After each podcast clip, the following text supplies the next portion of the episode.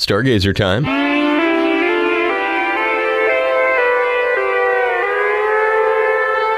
Our weekly look at what's happening in our dark island skies and in the massive universe around our tiny planet. And as usual, we turn to the expertise of Christopher Phillips, who we've got on the line. We're welcoming him back now.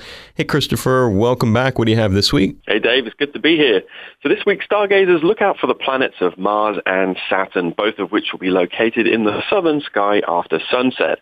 Now, the moon this week will be passing through its last quarter phase, giving us a beautiful crescent towards week's end. Now, I understand this week you've got some news relating to NASA and potential budget cuts. Indeed. We recently covered two potentially historic missions on Stargazer that are on the drawing board. One is the Europa lander mission, designed finally to answer the question of whether there is life on Jupiter's moon Europa. The other is the Asteroid Redirect mission, which would prove technology needed to help open up asteroid mining. Unfortunately, though, both of these missions are on the chopping block thanks to severe budget cuts being implemented by the Trump administration. It sounds like we could be in for tough times with space exploration.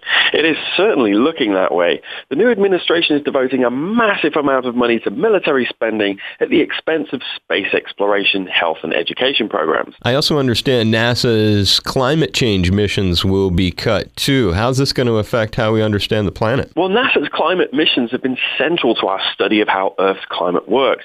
They've also been critical in our study of the health of the oceans. As we know, the ocean governs every aspect of life in the Hawaiian Islands.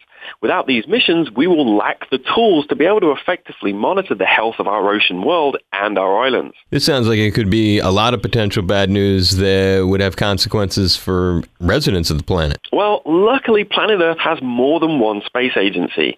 The Europeans, Russians, Chinese, and Indian space agencies will be picking up the slack in the coming years.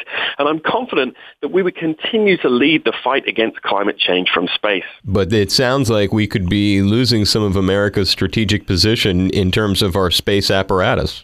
Yes, and unfortunately, it looks as though other countries will be leading the way in the coming years. Quite a change in store. Christopher Phillips, we appreciate the report. You are welcome, Dave. And I'm Dave Lawrence. We'll catch you next week for Stargazer.